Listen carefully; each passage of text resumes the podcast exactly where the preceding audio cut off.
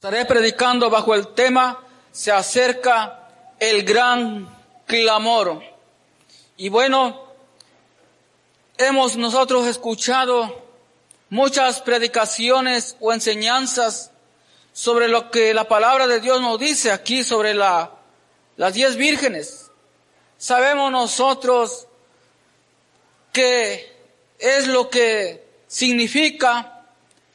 Y pues bueno, entonces, si nosotros sabemos por qué la razón de una vez más, pues solamente Dios sabe. Solamente el Señor sabe, pero lo que sí es necesario de que se acerca un gran clamor mundial en el cual el Señor no quiere que en ese clamor nosotros estemos ahí. Entonces, Dice, el reino de los cielos será semejante a diez vírgenes que tomando sus lámparas salieron a recibir al esposo. Tiene doble enseñanza, por lo menos, este capítulo, pero me enfoco más en lo escatológico, es decir, en una enseñanza futurista o algo en el cual va a suceder muy pronto. Es algo inevitable por más que alguien quiera orar para que no suceda. Esto va a pasar porque la palabra de Dios dice, cielo y tierra pasará, pero mi palabra no pasará. Entonces, las vírgenes tomaron sus lámparas y salieron a recibir al esposo. Cinco eran prudentes y cinco insensatas.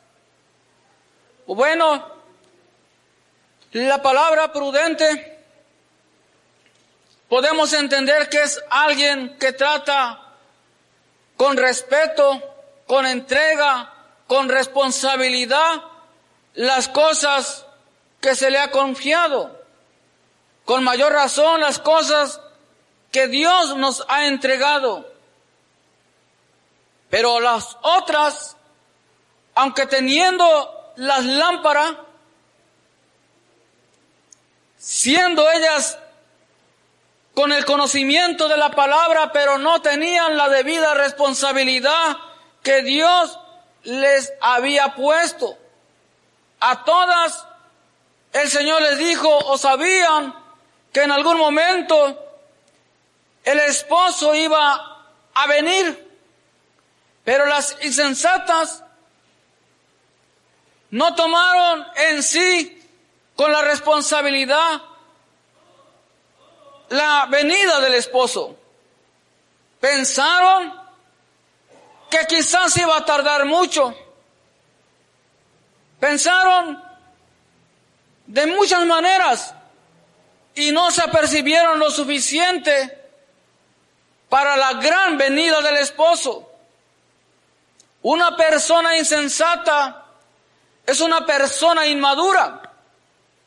Es una persona que carece de sabiduría.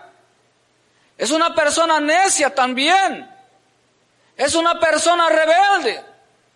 Es una persona que no le toma la debida responsabilidad a lo que tiene o a lo que se le ha encomendado hacer, porque es insensata la persona. Entonces, nosotros tenemos la lámpara. Dice la palabra de Dios, lámpara es a mi pies tu palabra y lumbrera a mi camino. La palabra de Dios se ha hablado, se ha predicado, se ha enseñado por todos los medios. De muchas maneras el Señor nos está hablando y de muchas formas las personas, sea la doctrina que sea, tiene la palabra de Dios. Tiene conocimiento de la palabra de Dios. No podemos decir yo no sabía cuando en aquel día comparezcamos ante Cristo.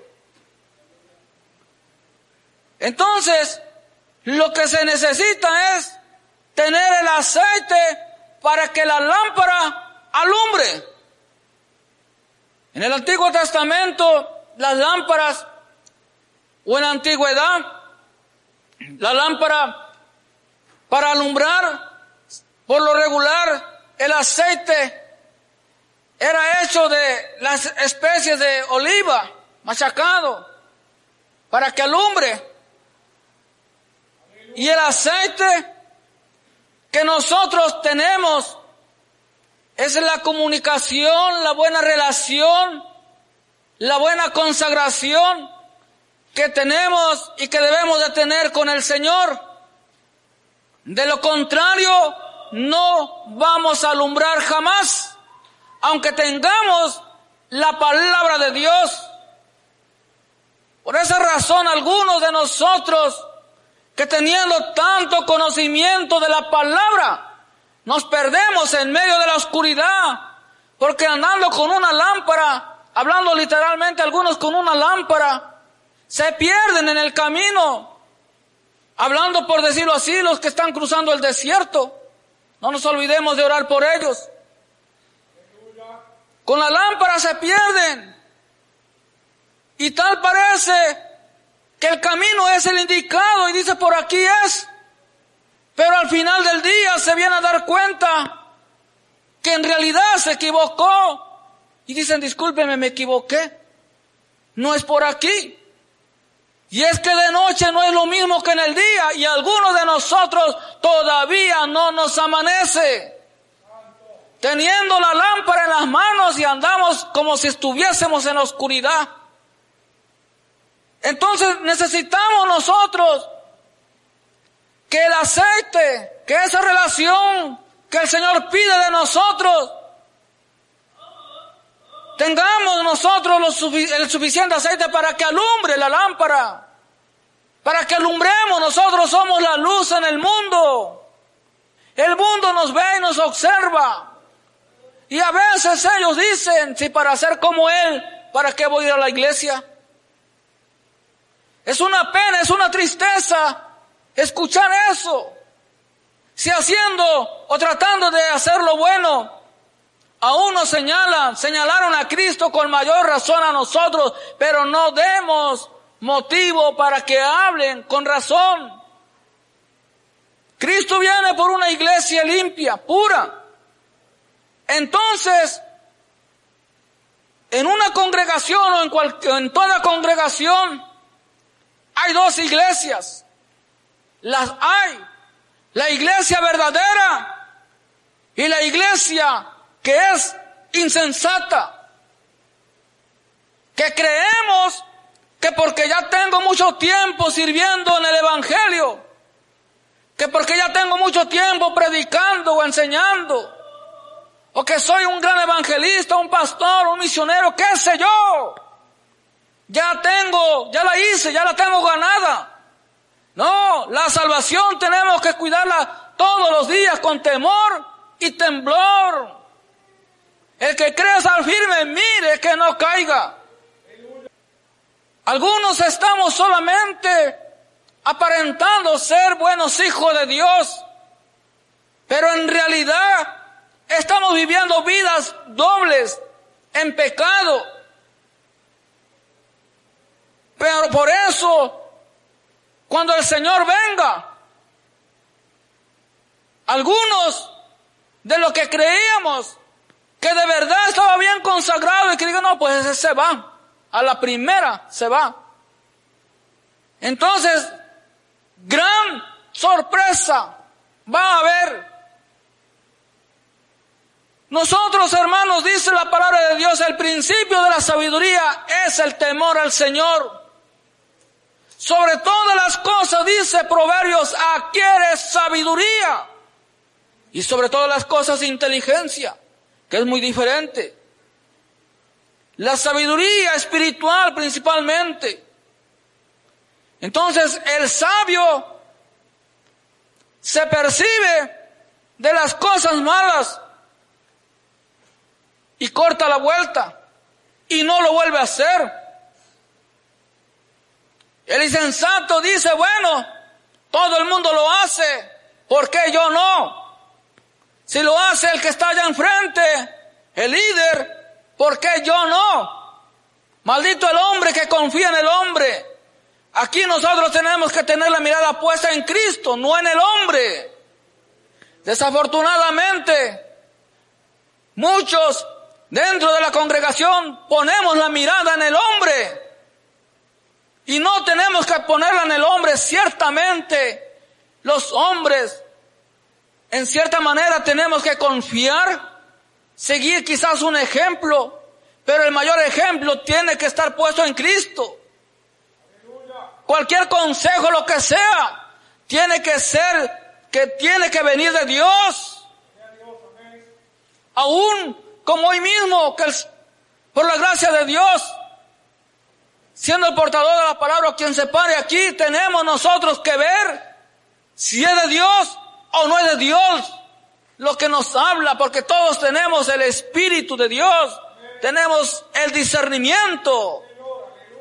Mucho le estamos diciendo a todo amén, cuando no a todos se le dice amén. Por eso Cristo dice que ancha es la puerta de los que se pierden y angosta de aquellos que se salvan. Cinco de ellas eran prudentes y cinco insensatas. Las insensatas tomando sus lámparas no tomaron consigo aceite. La persona insensata vive un evangelio que no es el evangelio de Jesucristo. Un evangelio en el que cual le da lo mismo apartarse del pecado que vivir en pecado. Le da lo mismo buscar a Cristo que buscarle, pues ahí cuando tenga tiempo. No, la persona que es sensata sabe su responsabilidad, su compromiso con Dios. El Evangelio es sufrido. El Evangelio es gozo, paz, justicia. Pero también en el Evangelio se sufre. Pero en medio de ese sufrimiento hay gozo. Por esa razón algunos en la primera prueba nos rendimos y dejamos de buscar al Señor. Algunos en otra prueba nos enfriamos. Nos vamos de la congregación porque falta madurez espiritual. Y el Señor nos pide que nosotros seamos maduros, que alcancemos la estatura del varón perfecto que es Cristo. Dice, tardándose el esposo, cabecearon todas y se durmieron. He aquí el gran problema. Se cansaron de esperar y se durmieron todas. El problema no es dormirse. El problema es estar dormido. Ese es el problema. Porque cinco de ellas, aunque estaban dormidas físicamente, pero su corazón estaba preparado para la venida de Cristo. Y todas aparentemente estaban listas para irse. Pero en realidad solamente el Señor conoce los corazones los pensamientos y las intenciones del corazón. Y así les empezó a agarrar el sueño hasta que se durmieron. Y a la medianoche se oyó el clamor, aquí viene el esposo, salí a recibirle. Entonces todas aquellas vírgenes se levantaron y arreglaron sus lámparas. Y las insensatas dijeron a las prudentes, danos de vuestro aceite, porque nuestras lámparas se apagan. Mas las prudentes respondieron diciendo, para que no nos falte a nosotras y a vosotras, y más bien a los que venden y comprar para vosotras mismas. Nosotros, hermanos, estamos llamados a orar los unos por los otros. Estamos llamados a exhortarnos en el amor de Cristo, a sobrellevar en cierta manera las cargas los unos de los con los otros. Pero hay algo en lo cual no podemos hacer, ni usted por mí, ni yo por usted, aunque quiera. No se puede. Es esa relación íntima con el Padre. Eso es algo muy personal de usted con Dios. No se puede. Hoy mismo alguien puede decir, ora por mí. Oramos. Yo puedo decir, oren por mí. Oran. Pero el punto es de que cada uno tiene que tener una relación íntima con el Padre. Es ahí en donde nosotros estamos agarrados del Señor. Aunque las oraciones de los justos, de todos, ayudan. Y el Señor responde. Pero el punto es que cada uno de nosotros tenemos que tener esa relación con el Señor. Pero mientras ellas iban a comprar, vino el esposo y las que estaban preparadas entraron con él a las bodas y se cerró la puerta. Cuando el Señor cierra una puerta, no hay quien la pueda abrir. Cerró la puerta del arca. Estuvo abierta por mucho tiempo, desde que se construyó. Y no entraron. Hoy los templos están abiertos. Lo más importante que Cristo está esperando con los brazos abiertos a todo aquel para que se arrepienta y se convierta a Él. Aunque no haya templo, lo importante es que hay iglesia. Lo importante es la iglesia, el templo es importante también. Entonces, Cristo todavía está presto. Su misericordia para con su pueblo. Y nosotros, que teniendo la palabra, el conocimiento, ¿cuántas veces hemos dicho, bueno, ahí después para mañana me consagro? Ahí después para mañana me arrepiento. Hoy voy a pecar una vez más. Total. O si todo el mundo lo hace, ¿qué tanto es tantito? Así estaban aquellas vírgenes insensatas. ¿Qué tanto es tantito? Tengo un poquito de aceite, con esto me alcanza para, para salir, para encontrar al esposo. Lo que nosotros hemos buscado al Señor es bueno, pero no es suficiente. En la búsqueda hacia el Señor no hay límite. Entre más le busquemos, más Él se va a acercar hacia nosotros. Entonces consideramos nosotros que por una oración o porque ya me sé un versículo o cualquier cosa, es bueno, pero no es suficiente. Tenemos nosotros que meternos aún más en las cosas de Dios para que no seamos insensatos como aquellas vírgenes que creyendo yo que me voy con él, al final quede yo engañado. Y entonces vendrá el gran clamor, gran confusión sobre el mundo, cuando dirán, Señor, Señor, perdóname, acuérdate de mí, ayúdame, tarde será para aquel día. No considere o piense que la mitad de la iglesia se va a ir y la otra mitad se va a quedar. No, muchos son los llamados, pocos son los escogidos. Romanos capítulo 8, versículo 5 dice de la siguiente manera, porque los que porque los que son de la carne piensan en las cosas de la carne, pero los que son del espíritu en las cosas del espíritu.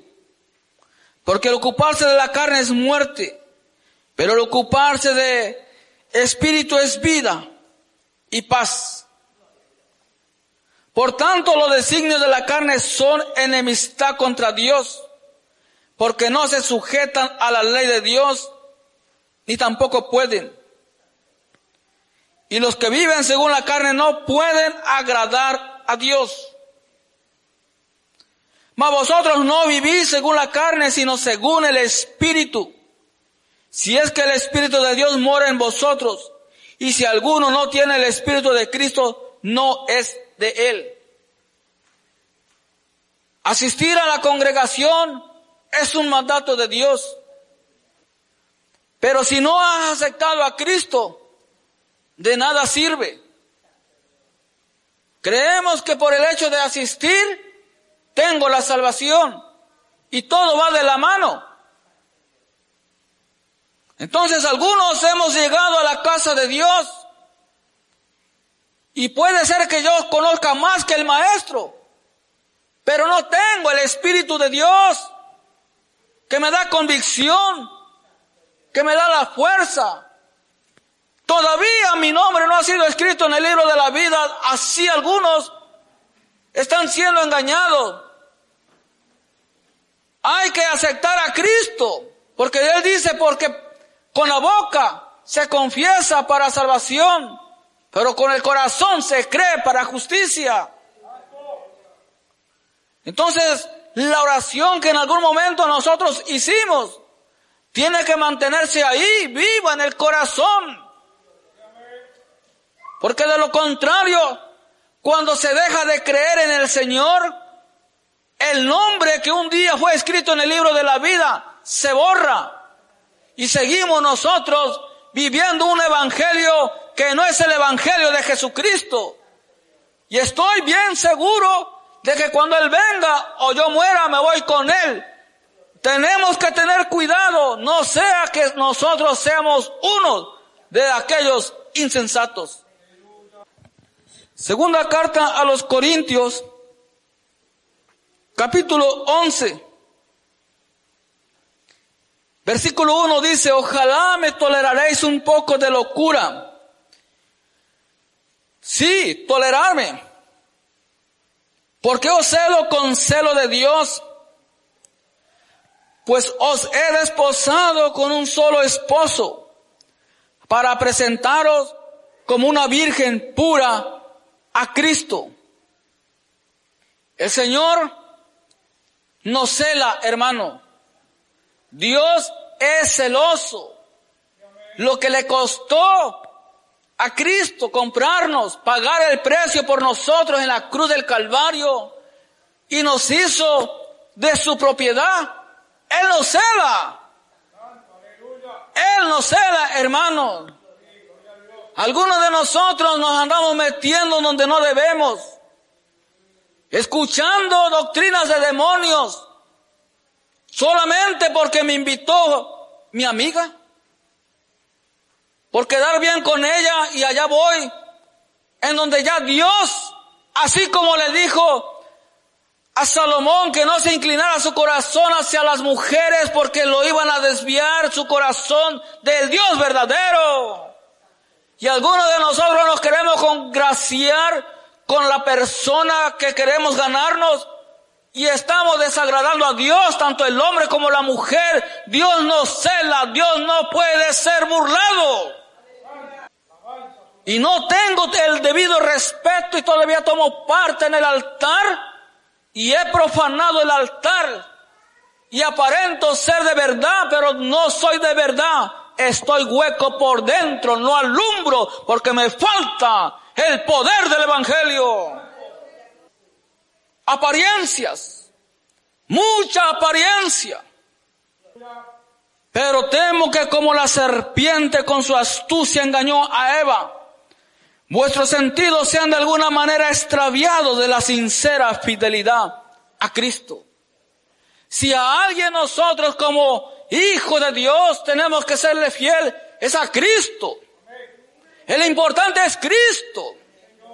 Después de Cristo, tenemos que serle fiel a la congregación y al pastor. Pero primero es Cristo. Con mucho amor y respeto, debo decir que desafortunadamente, gran parte de las congregaciones se encuentran vacías literalmente por gran ausencia de los hermanos.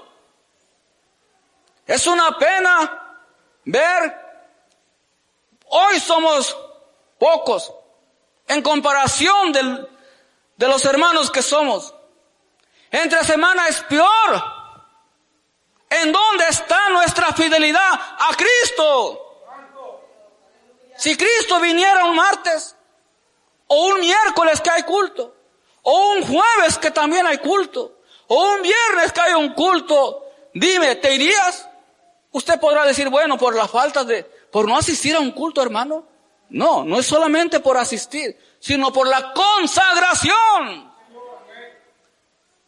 ¿Cómo puedo yo decir yo me consagro cuando no me congrego? Cuando uno no se congrega, uno se va enfriando. Le va perdiendo uno poco a poco el amor a la palabra de Dios.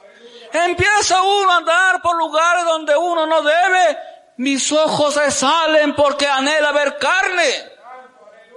Y entonces, ¿en dónde está mi pensamiento? ¿O estoy en la carne o estoy en el espíritu? ¿O soy de Cristo o soy del mundo? Somos, estamos casados espiritualmente con un solo esposo. Jesucristo viene pronto. Aleluya. El Señor reclama también la presencia de ustedes en los cultos cuando debemos estar en los cultos.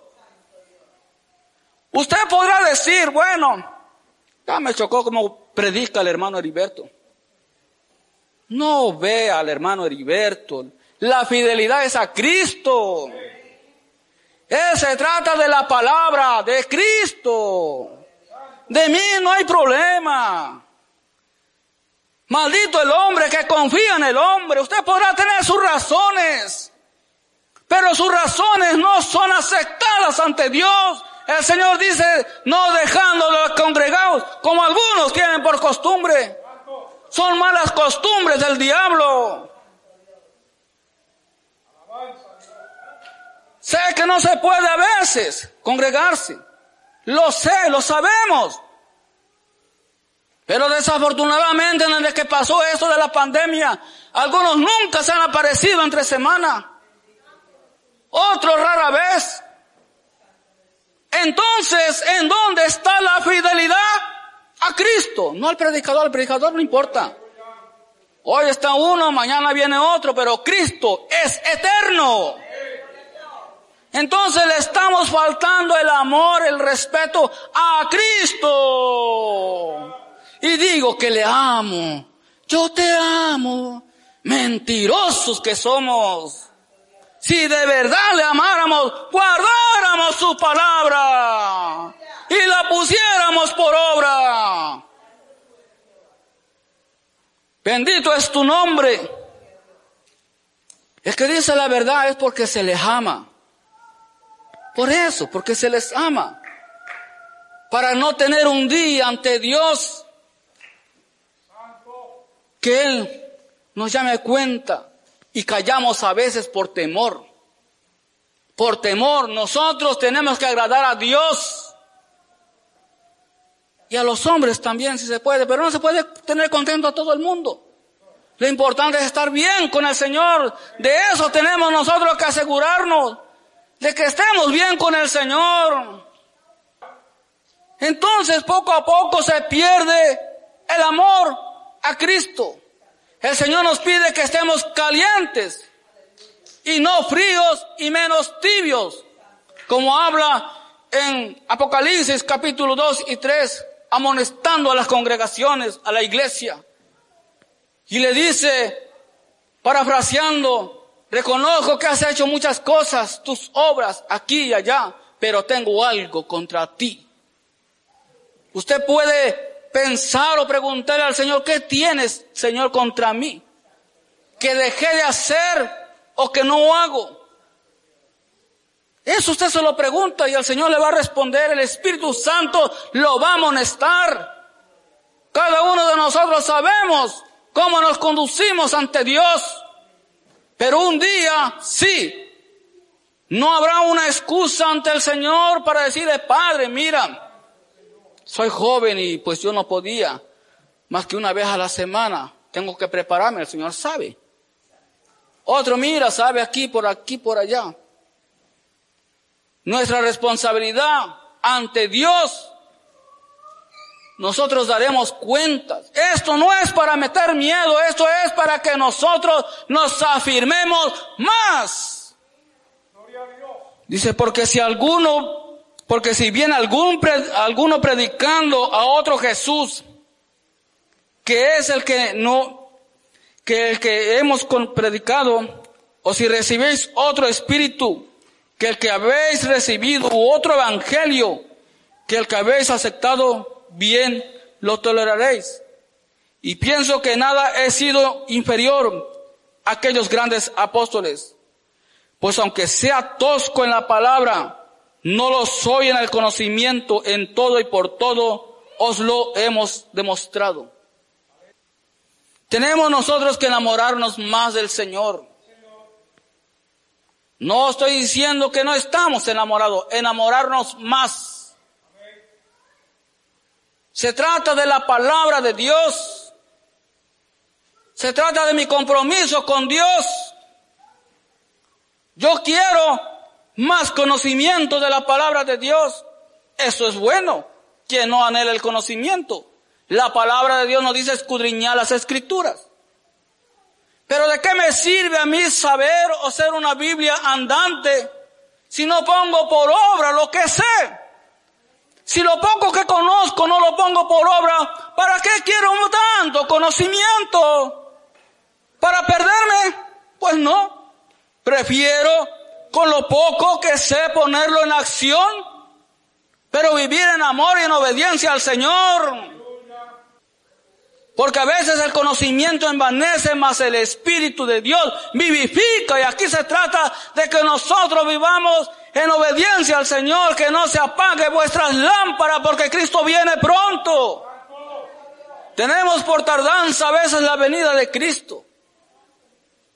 Y ya algunos estamos ahí empezando a cabecear, empezándonos a dar ahí ya sueño, soñando en las cosas materiales quitando nuestros ojos de Cristo, nuestra mirada de Cristo. Ya estamos así. Cuando menos lo pensemos, vendrá el Señor. Si no estamos preparados, entonces seremos parte de aquel gran clamor mundial que ha de venir sobre el mundo entero. Algunos desafortunadamente, hablando espiritualmente, ya no son vírgenes, han adulterado la palabra de Dios. No se necesita literalmente quitarle a la Biblia un versículo o un capítulo, pero el hecho de no ponerlo en práctica, el hecho de no creer a lo que la palabra de Dios dice, ya lo hemos quitado del corazón, aunque traiga la Biblia completa hablando literalmente.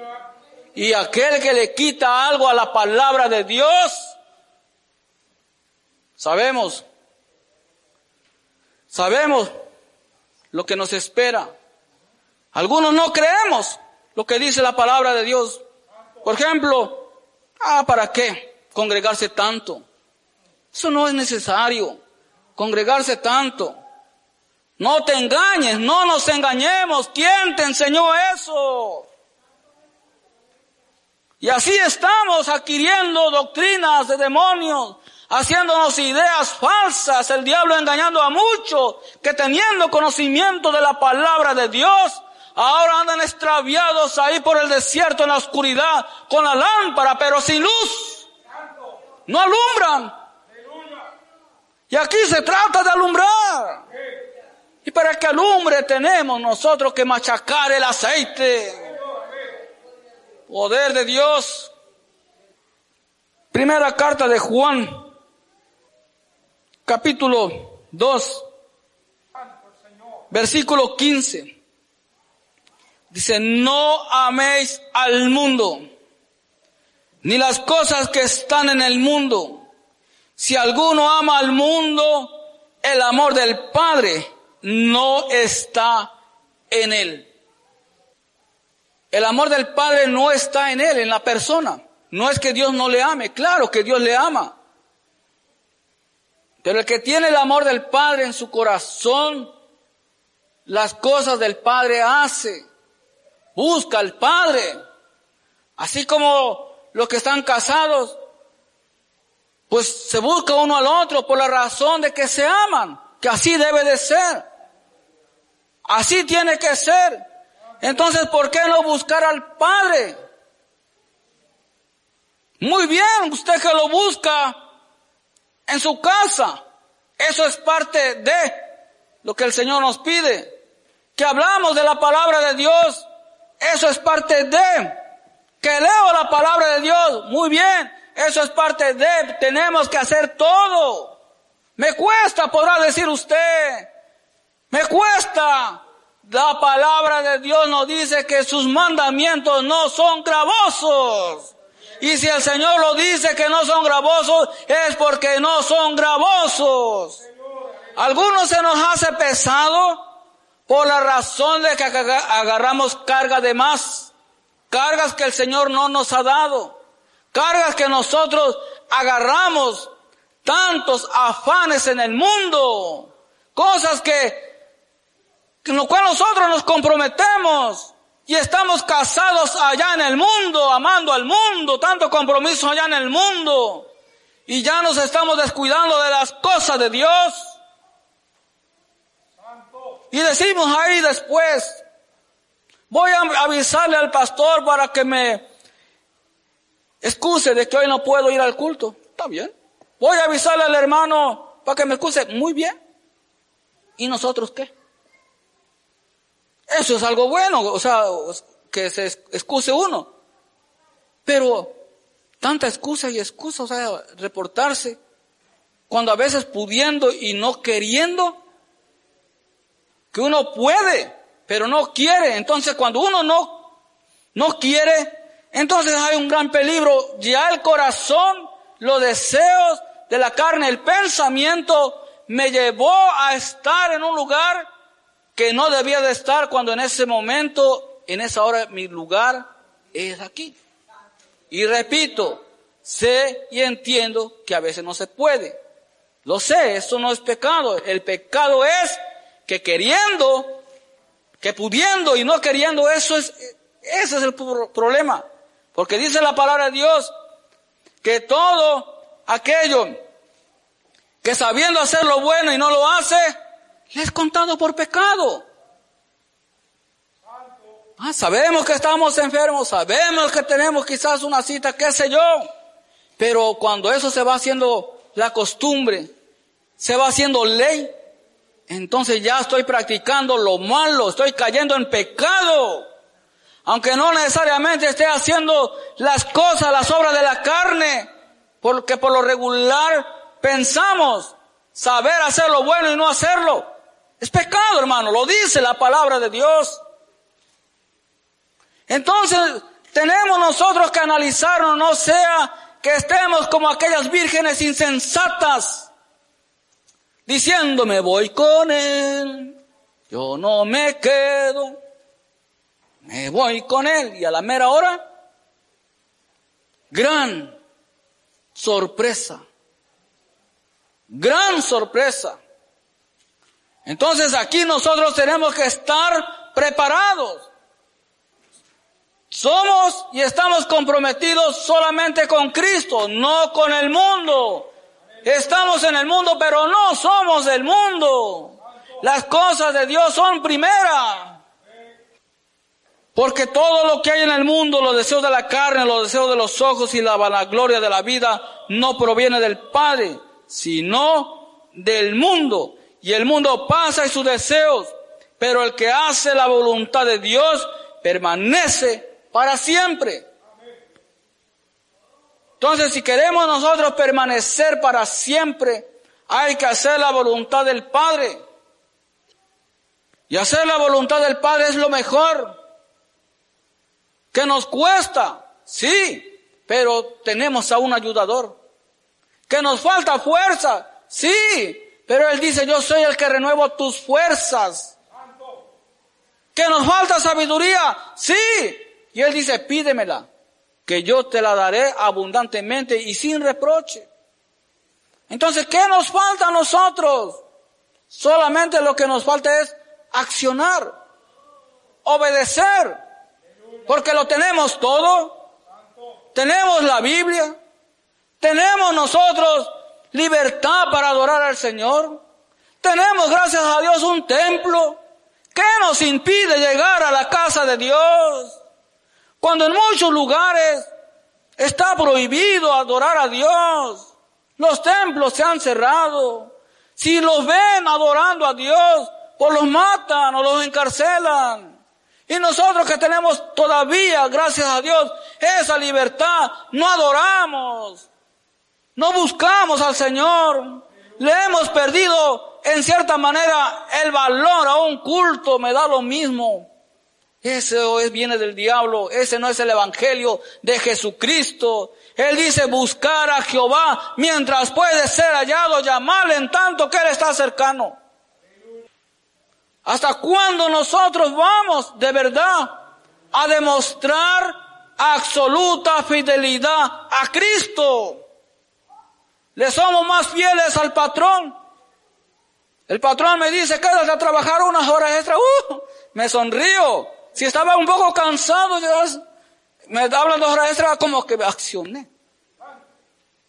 ¿Verdad? Aquí se trata de quedarnos unos minutos más en el culto. Ay, ¿A qué horas? Perdóneme, pero es que así somos. No tenemos que ser así. Entonces, ¿en dónde está la alabanza? Yo no sé a lo que tú has venido, pero yo vine a adorar a Dios. O son palabras o qué son. Quiero hechos, nos dice el Señor. Hechos, no palabras. Palabra de Dios. Cuando Cristo venga, que nos agarre consagrados, todos adorando a Dios, que no falte ningún hermano en la iglesia. Pero si Él llegase a venir como hoy, que tristemente las bancas están vacías, y nosotros, nuestras vidas, esperemos que no estén vacías, que tengan por lo menos un poco de aceite, y que ese aceite se llene y que cantemos, pon aceite a mi lámpara, Señor. Pon aceite a mi lámpara, Señor. Entonces el Señor quiere poner el aceite, pero yo tengo que poner mi copa. Yo tengo que poner las manos. Yo tengo que ponerme ante Él y creerle, lléname, lléname, lléname de tu poder, lléname, lléname, lléname de tu poder. Bautízame, bautízame. Pero ¿qué hacemos? Viendo televisión, paseando por aquí por allá. Dios es un Dios de orden. Todo tiene su tiempo. No le robemos el tiempo que a Dios le pertenece. Eso es también robar a Dios. Bendito es tu nombre, Señor. Pues hermano, Dios les bendiga y les guarde. Hasta aquí el mensaje en esta hermosa noche. Déselo con fuerza al Padre, Hijo y Espíritu Santo.